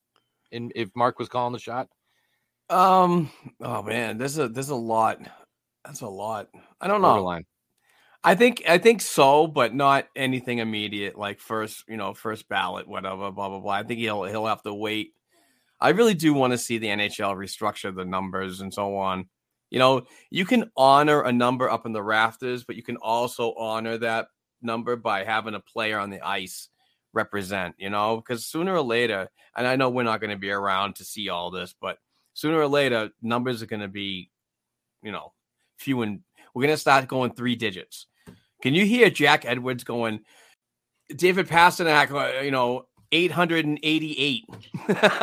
you know, it's it's going to get crazy sooner or later, but you know, the ultimate respect is to to honor those those members uh, alive and, and those alumni alive or or or, or passed on, but still it's I just think that we uh, got to restructure the whole number thing because it's getting Yeah. crazy. Yeah, it is. I mean, luckily you're not playing. You're not. You don't have a 53 man roster like they do in the NFL, and I think that's part of the reason in the NFL Right. you don't see number retires because there's just there's too many guys. You you need the the numbers to fill. Although, you know, it'd be weird to see a quarterback playing 12. I still think it's weird watching when I go see Providence and I see the Bruins jersey with 37 on the back. You know, and I'm just like that. This looks weird. Yeah. Um, but you know, it is it certainly is what it is. Um, I want to move ahead here now to Marchand, and I, I meant to bring this up when we were talking Bergeron. Uh, Bergeron and Marchand now uh, 32 shorthanded goals as a tandem. That is second all time. Uh, this comes from the Bruins. Number one is uh, Jari Kurri and Gretzky with 41. Bergeron and Marchand with 30, uh, 32. And then Don Luce and Craig uh, Craig Ramsay have 31 uh, for Buffalo. Uh, but they are a, a, a- in terms of shorthanded goals scored, they are second all time as a tandem. That is bananas to me. Um, and That's I've complained complained about them playing too many shorthanded minutes, but I mean if that's the results you're going to get. Um, that's crazy to me. Um, Marchand fined five thousand dollars for a slew foot. Uh, I I'm still convinced, and I'd be hard to get me off this this molehill that Marchand got suspended for his tweet. Uh, Marchand got fined for his tweets when he was calling out the Players Association. I think that's exactly why they fined him. Um, what are your thoughts on the fine? Do you think it was it was legit? Do you think that slew foot was even a slew foot, or what did you see there, Mark? Well, in definition, and I'm using the air quotes there. Um, the, the they didn't call it a slew foot. They they called it a dangerous trip. Um, so, but I wanted to dovetail on this conversation and say, is it a borderline slew foot? Could they have gotten him for that? Because the mechanics, if you look at it, it's pretty similar. He put his back, he put his foot in the back of the legs and had upward pressure down, which immediately knocked the player right on his ass and his back and whatever. But you know, the player that that you know that happened to got up and and was not happy at all. But did you see him like twisting Marchand's leg and shit? Yeah, it was like he was it was like he was dry humping his knees. Yeah, exactly. Like, oh, you gonna do that to me? Well, how about this hip you just had surgery on? You Right. know? Right. but yeah, I, I mean, uh, it's it's borderline for me. Brad has got to just be a little bit better with stuff like that. I I get it's very fast. The emotions are really high and so on. Um, but I just don't want to see anything like that happen any time from now to the end of the season, particularly in the playoffs when when that could be suspendable. You know, I just wh- whether we agree or disagree on uh, if it if it was fine worthy or not, it's just he's got to stay away from that borderline stuff. You know what I'm saying? But I do understand that things happen fast, emotions are all there's a lot of avenues that have to be considered when you when you talk about this certain topic. Yeah, I and you know Marchand. First of all, Oliver Bjorkstrand, Oliver Bjorkstrand, I think is about 150 pounds soaking wet. So he's not exa- he's not exactly you know built like uh, built like Adam McQuaid. Uh, He went down pretty pretty easily there. Yeah. Um, Marchand, what makes him so great is his low center of gravity and his strength comes from his low his his, his low center of gravity and, and being able to get underneath people. And when he wants to toss somebody to the ice, he can do it. Uh, although he got hit pretty good by Wes McCauley last night, I, I did see that. That's Um, right. uh, but but uh, I I. I still I, I'm convinced uh, February 19th, uh, Pheonix Copley gets a five minute match penalty for throwing punches with the blocker. Brad Marchand responds to the to, to Martin Biron's tweet by saying, "I got six games for a love tap. He got away with murder. If you want to compare apples, that is, if you're the if you are the the Department of Player Safety, that is a kick in your teeth. That is a pantsing in public. That is uh, disrespectful to them, not to me. But if they're them, I bet that went right up their keister. And I am convinced still that they're like, we'll we'll find we'll find something to suspend you for. It's like you know, it's like if the cop wants to pull you over, he'll find a re- or he'll find a reason. You know, if they get uh, don't they get a lot of mobsters on tax evasion, right? Not murder. they get them on tax evasion, right? So the the NHL wanted to, I think, mess with Marchand because of his tweets because they were again pantsed on a public social media platform, and they decided to again not even a slew foot, a dangerous trip. That's even wimpier. That's even wussier. It's not even a slew. It's a dangerous trip. Get out of here. Um, I'm convinced it's five grand for the tweet. They just can't find for tweets. Uh, so that's how they handled it because they're soft uh, and they they they're so egotistical that they uh, one wrong word or bad thing said about them they lose their mind. So that's that's my thought on that. Yeah. Yeah, watch it was yourselves on. Twitter. Uh, yeah, I know, right? boy, and I by the way, I, I went out I went after some people calling out uh, Mark uh, this week too. I I I I don't need to get uh, I don't need to get in verbal spats on Twitter, but I I'm gonna defend the wall as long as I have to, my man. yeah. So dude, I appreciate you having my back on that one too. it's I made a mistake. I'm I'm just gonna come out right now. I made a mistake. Uh, it happens. It happens to Friedman. It happens to Merrick. It happens to all these. Chris Johnston. Pagnotta. It happens. It Pagnotta did the same thing yesterday too. He's like, you know what? Got some bad bad information. Moved it forward. I apologize. Let the let the attacks commence. Yep. I deleted my tweet and immediately came right out and said, sorry, I made a mistake. Got some bad information and so on. So it, I mean, it happens. Don't But worry, I I'll, appreciate I'll throw the rabbit punches for you. I have no problem. I was I was only good at two things in athletics: running fast and talking smack. So I have no problem defending the wall. I will rabbit punch uh, down all day for you. yeah man. I, I get it you know and i'm not trying to be this this nhl insider or anything like that like so many people are making me out to be i'm just a, a hockey fan that knows people that has has you know went out and got uh, trust from certain people uh, create relationships it's not just like i slide into somebody's dms and say hey blah blah blah blah blah i actually know these people and so on so when i get something across my board i either run with it or not. I, I make the choice of saying I don't know if that one's going to be good, I, and the more or less I'm like I don't know if that's going to be good for Twitter. right, right. You know, that's how you have to make a decision now because it's, it's such a fine line right now. If you make a simple mistake, you casterize for the rest of your life. It's so ridiculous. Yeah. No, So, they jump. I they do. mean- They, they jump on it. Like somebody screws up, Yeah. like, oh, you screwed up. And it's like, Yeah, exactly. like, you ever hit a golf ball into the trees, man? Like sometimes you, sometimes you hit a golf ball into the trees, man. Like that happens. Get over it. But I will say that I did pre- appreciate Jakub Lauko, you know, kicking back to me a little bit. You know, Hey, good for him. You know, he's he's right. He, he would know best. then, he, then he went out and played a hell of a game, so he should be thanking. I know, I know. And then I'm the one that said, I'm the one that said Jakub Lauko has a possibility. Uh, I, I- all right. I, I don't know if anybody out there, the uh, YouTube viewers or anything like that, and I don't have a picture yet. But what I did say was, I heard that Jakub Lauko and Mike Reilly were being scratched. I never added for trade purposes or anything like that. In the American Hockey League, people get scratched all the time. So I just left it as that. And everybody else took it as they were being he they were being scratched for a trade purpose. That's not what I what that's not the information that I got. So I mean, it is trade season. It is crazy time. Put two and two together. I get how people can freak out about it, but I just got some bad info. Then I moved it forward, and I apologize. I'm a man that You don't need any more it- than it's that. my mistakes. you don't need any more than that. I mean, really, So- people can get people can get over it. Um, Yep. including Jakub Lauko, who did and then had a great game, and Reilly, who had a hat trick. So Exactly. Both of them sticking in my face.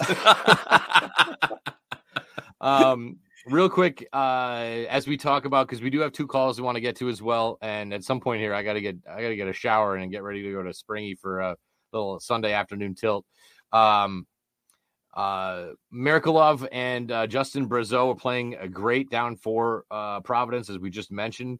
Um you uh Mark have some audio from uh, Ryan Mougenel uh talking about those players. You can fire that off for discussion's sake.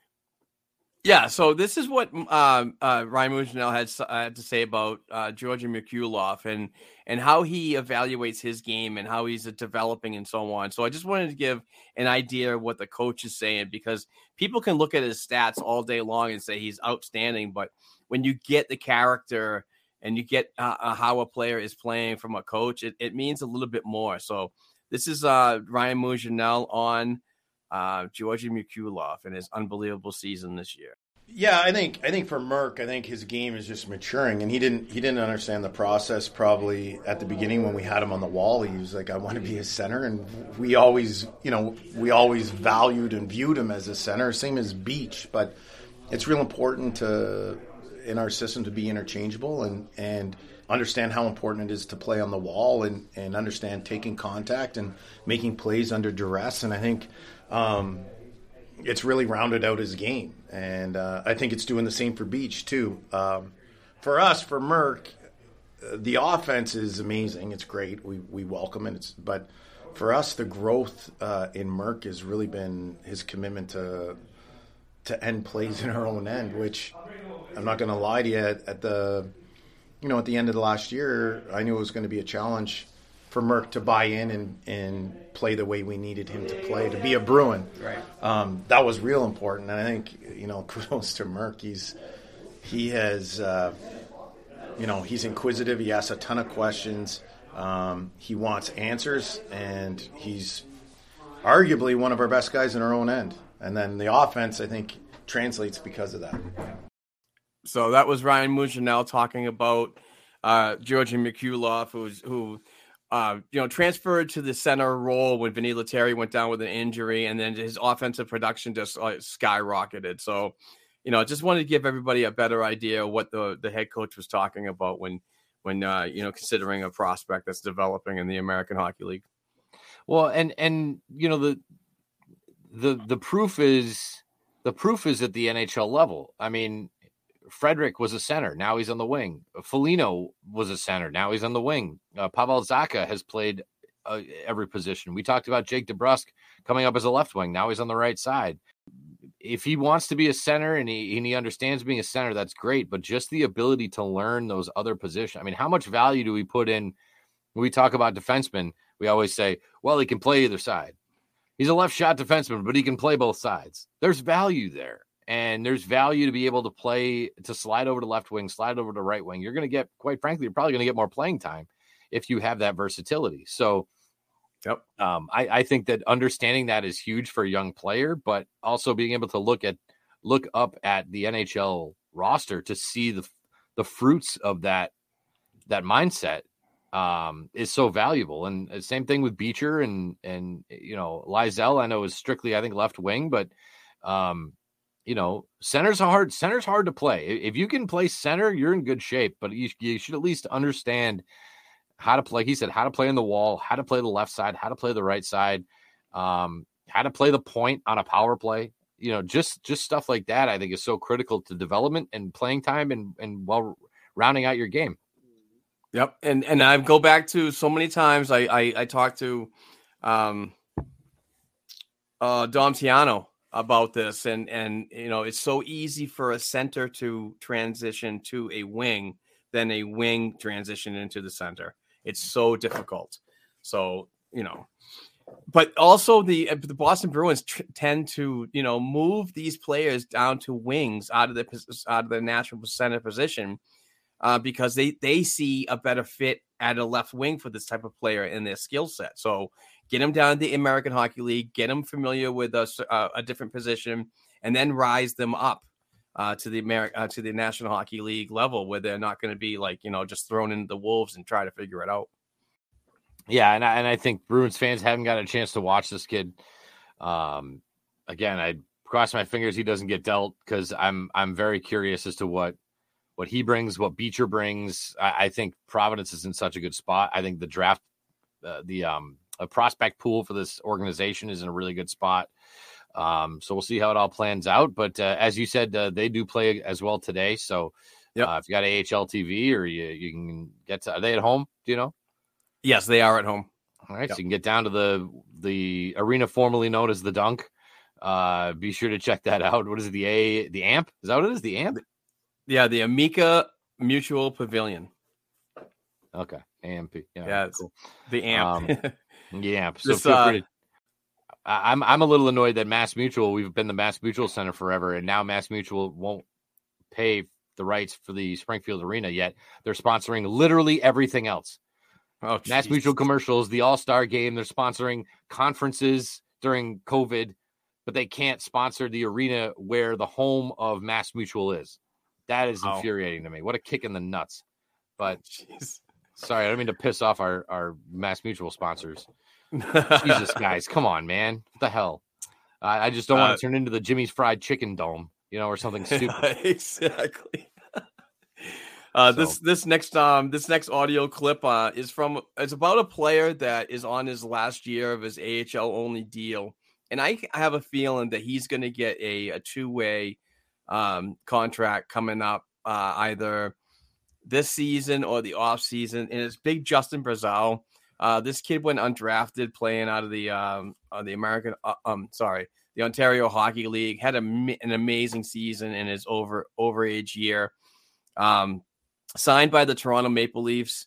Uh, you know, because he's from the area and didn't work out there, and um, went to the um, Maine Mariners and really worked his way up through the Boston Bruins organization, up to the American Hockey League, Providence Bruins, and um, I think he's just he's a very talented uh, player that can definitely be your fourth line if the Bruins want to continue to keep looks at him. And you know, I'm not saying next year's roster or maybe the year after, but if you want to sign him for two years, he could possibly fit in a fourth line role with with some departures coming up. So it's not a bad idea to keep tabs on a player like this. But he's really good in the net front presence. He's got an, an absolutely ridiculous shot. Um, his stick is absolutely at the league minimum of height. He's a big boy. He's a very big boy. Six six five, six five, almost two hundred pounds. Yeah, but you'll hear Ryan Mougenel talk about his physical uh, attributes that aren't him being physical, but it's the physicality that he's taking. And not only that, a type of player like this that is is known for getting in the scrums and so on only has six penalty minutes. Absolutely crazy. I was I was just looking at that six penalty minutes. He had six last year. For a guy that size, he had he had six with the Toronto Marlies uh, the year before that. I mean, for a guy that size, I that that just looking at it shocked me how few penalty yep. minutes he has. That's incredible. He, he takes an absolute beating and he just thrives off of it. But uh, here's Ryan Mougenel on Big Justin Brazeau. Yeah, he's a big part. He's a big identity piece for us. Um, you know, Braz is a is a you know he's actually one of our, our more physical guys. Uh, not in the fact that he you know gives a lot of body contact, but he takes a lot of contact and he protects pucks and and he extends offensive zone time and you know, the one thing he has, he's got a great set of mitts, and he's he's got tons of courage, and and uh, you know, we celebrate what he what he's really good at. Some of the things he's got to get better at that that probably put him in the conversation at the next level. Uh, he's working on for sure, um, but he is a huge part of of our offense. Uh, I don't know if I've seen anybody as good in front of the net as uh, as Braz.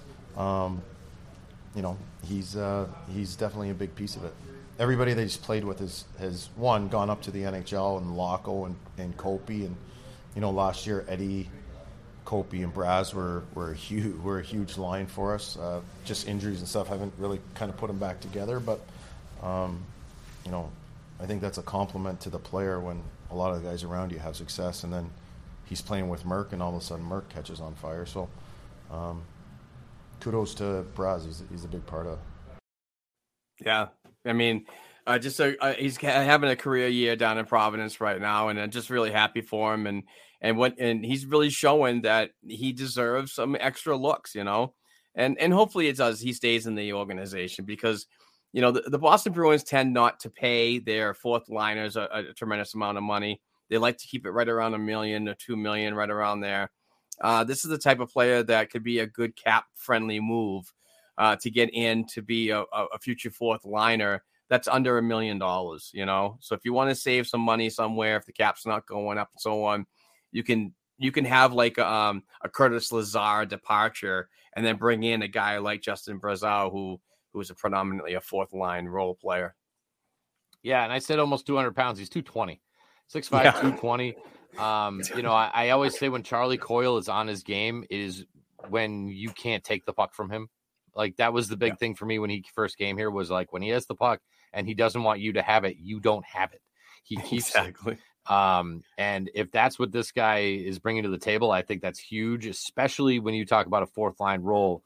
A lot of the fourth line minutes are there to eat minutes. They're there to keep the puck in the offensive zone, eat minutes, exhaust the other team, wear them down. And again, even if you're not if you're not bashing them, sometimes sometimes it's you lose more energy doing the hitting than being the hitter, being the hitee. So if they're exhausting their energy chasing you around and trying to get the puck away from you, that's there's value there. You know, it's not always scoring goals. Sometimes there's value in that. So, hey, I, I love it. I mean, I'll take a guy who's oh, 220 pounds, six foot five with massive reach and six penalty minutes. I'll take that all day. Um, but it'll be interesting to watch his development. Un, again, undrafted. I don't know if that's another Sweeney move. Um, but he loves to find. We talked a little bit about last year these college kids or these undrafted kids. Um, he's sort of scouting staff. The yeah. scouting staff goes criminally underrated in in this fan base, and it's because of the narrative of 2015. Yeah, it's interesting. Cool. We'll keep our eye on him as well. Um, we do have two messages in our black and gold listener hotline uh, that you guys submitted to us. By the way, the number is 978 504 2727. You can give us a call um, at day or night, anytime. Uh, you got a hot take, you got a question, fired off at us. We'll talk about it on the show. So, what do we have today, Mark? This is Chris from LA. He's uh, he hasn't called in a while, but he's uh, he's back and he's got a great question uh, with the NHL uh, trade deadline coming up on March third. Hey guys, Chris from LA uh, with a David Pastrnak thought. I know he's going to get his money somewhere, I just don't know if the Bruins should make him the highest paid player in the league. I don't know what the number threshold is, but I look at his game and I see a lot of holes in it for somebody asking for 11, 12 or more uh, a year. And I know Steve hates those like no look blind passes, and I feel like Pastrnak is the worst offender on the whole team for that. I was wondering, what do you think makes him deserve that kind of money? Or if you could break down like where are the shortcomings in his game that he'd really need to step up if he's going to be a player player paid that much? Thanks, guys. I mean, he's absolutely right. There are some flaws in his game, but I, you know, I, I always got to go back to nobody's perfect, but he's also doing some really good things. Now, now, if he was doing bad things and turnovers like like him and Marchand do on the regular, and it is annoying, but those guys seem to turn things around and make real good positive. If you're not doing those two things, you don't pay a player like this. If and and you have to pay impactful players like this. This is the face of the league and so on. But I'm not going to say that he deserves 13 or 14 million dollars. I'm still I'm still on the on the on the premises of him making 11 5 12 at the most. I would love to have it even even lower if Don Sweeney could talk to him and you know, this is probably why it's dragging on because his agent is just no, no, no, notorious for for um, waiting to the last minute.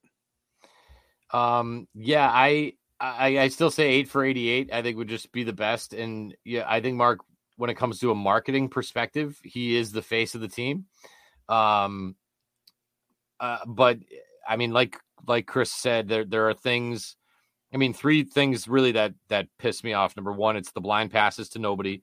Um, Number two, it is the penalties. And by the way, he has 32 penalty minutes this season, which is uh, he's on pace to have more than he has in his entire career. He had 40 in 2019, 2020 in 70 games. Um, so he's on pace to have more penalty minutes. And again, those are always stick infractions, slashing, hooking, lazy pat, lazy penalties. And I feel like when you are playing bigger, badder teams like St. Louis in a playoff series, he disappears. Um, I do think he has a tendency to when the when the when it's nut cutting time and it's there's eh, there's big, strong, physical, heavy players out there against him.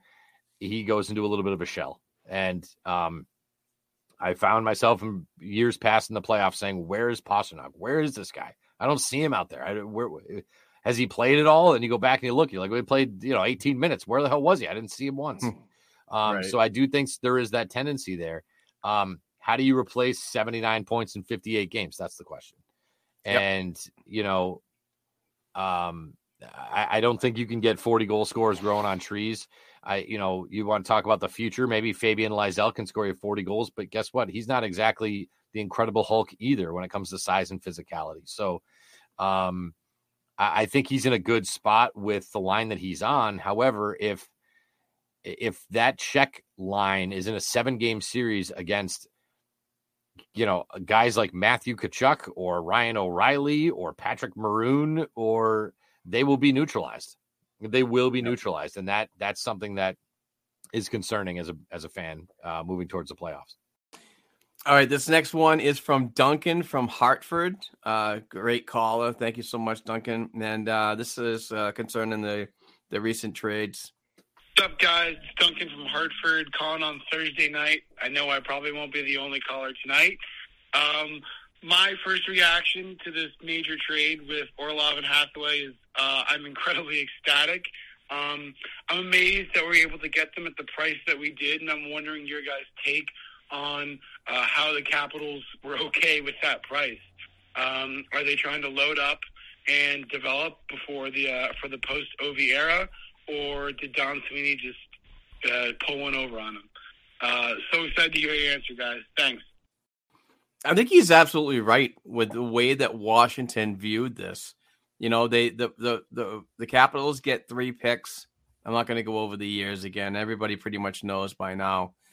But it actually does make sense. You know, Ovi's under contract for I believe two more years, maybe three. Um, don't quote me on that one or don't hand me me on Twitter when you hear this. I'll come. But, um, yeah, I know, right? Steve's got my back. Watch out, mofo's. Um, you know, I, it does make sense what Duncan was saying about you know post Ov and the team. Uh, obviously, the team needs well, the Washington Capitals desperately need to get younger.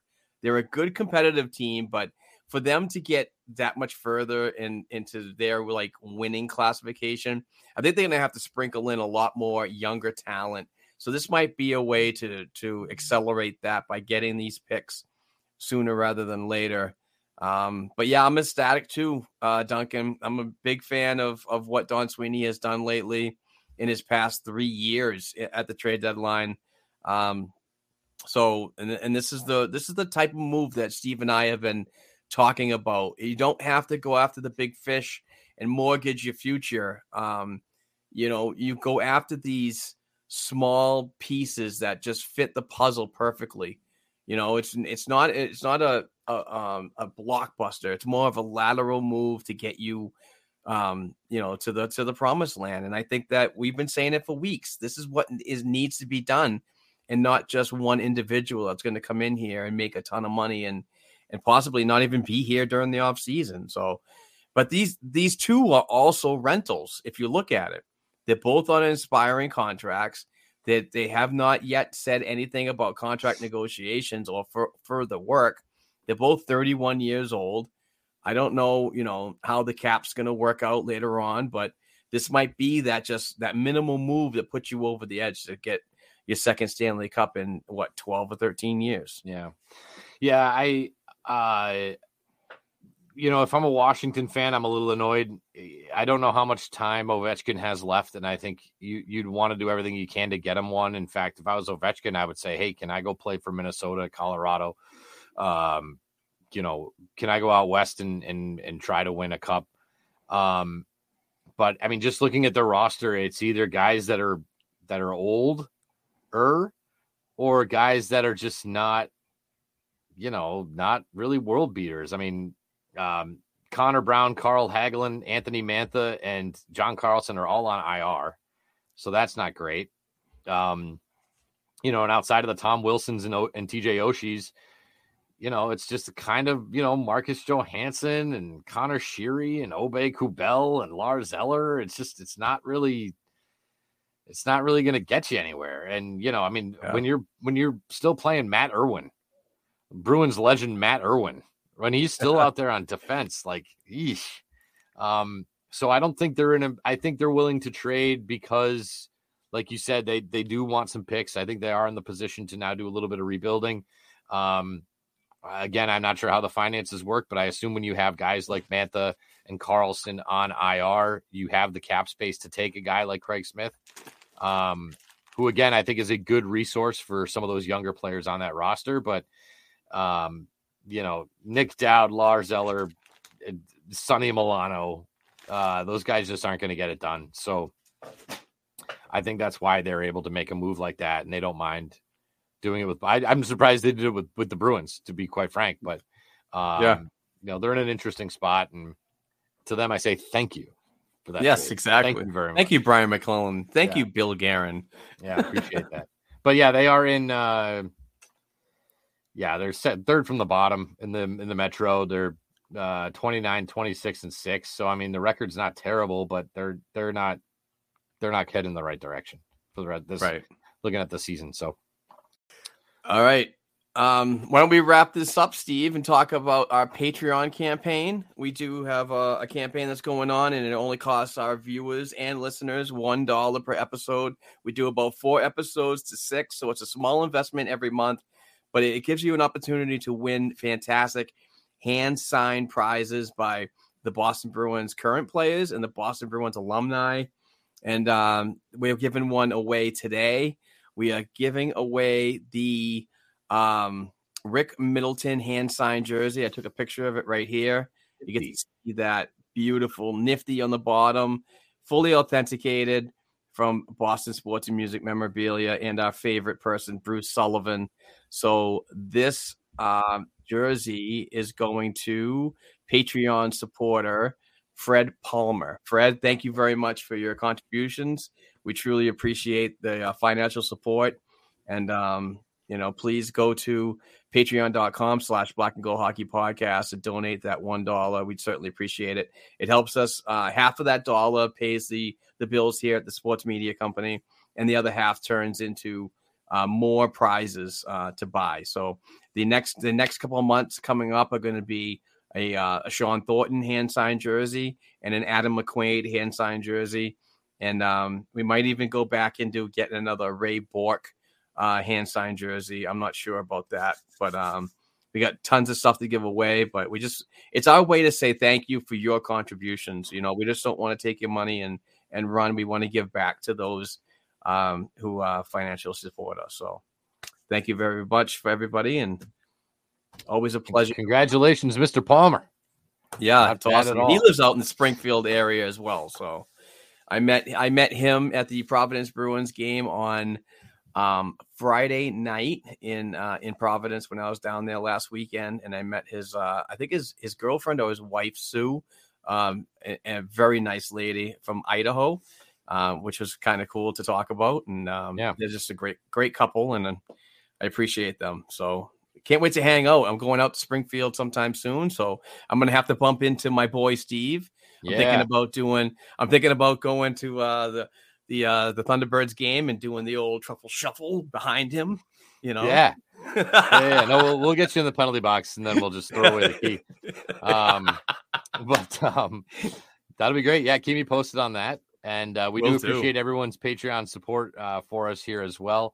And uh, one more, just again, quick reminder: congratulations to Gail, who is now moving yes. on to NESN and um, that does open up more roster spots uh, for you guys out there if you want to be contributors, podcasting, writing, um, anything that you uh, media related that you can provide or you've always wanted to provide. Does your job suck that you currently work at? Um, start writing. You never know where it's going to get you. Um, that's that's how I got into this industry at the age of 25. Just had shitty jobs, and uh, and now I'm at 36 and I'm in a great spot. So feel free to reach out to Mark with with anything. If you don't know where to start, reach out to me. Reach out to Mark. We're happy to help you um, get you started and and and or get you your career continued like Gail's was. Um, can help get, get you continued in the world of media. We'd be happy to have you. So uh, feel free to reach out anytime. This is a fun one, Steve. I really appreciate the time, man. Yeah. Uh, we talked a lot. There's a lot on the agenda, and, and I'm so happy for the phone calls. Definitely, please get more involved in those. Uh, 978 504 2727. Send us a hashtag AskBNG. Um, you know, next time, next week, before we record next time, if you don't want to do the audio calls, there's uh, there's plenty of ways to send us questions and and get your your your thoughts um you know online here because um, you know we are Boston Bruins fans, but we do this for Boston Bruins fans. So yep, be a Boston Bruins fan and do what Boston Bruins fans do. Good luck to the Providence Bruins today. Good luck to the Springfield Thunderbirds today. Let's get a couple wins, and uh, and until then, we will uh, we'll see you guys next week. And uh, again, appreciate everyone making a part of part, making us a part of your day. Um, so we look forward to doing it again next week.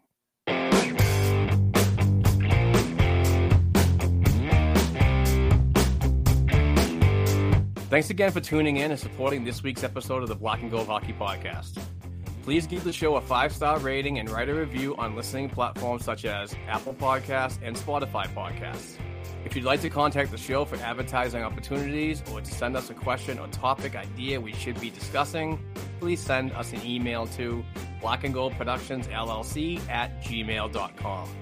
Don't forget to share our program on your social media platforms with other hockey fans and follow our Twitter accounts at Black and Gold Pod, at BNG Productions, at Black and Gold 277, and at Kevin underscore O'Keefe 89. Also, please don't forget to check out our official blackandgoldhockey.com website where we cover the Bruins organization from the NHL level down to the prospects worldwide. Peace out.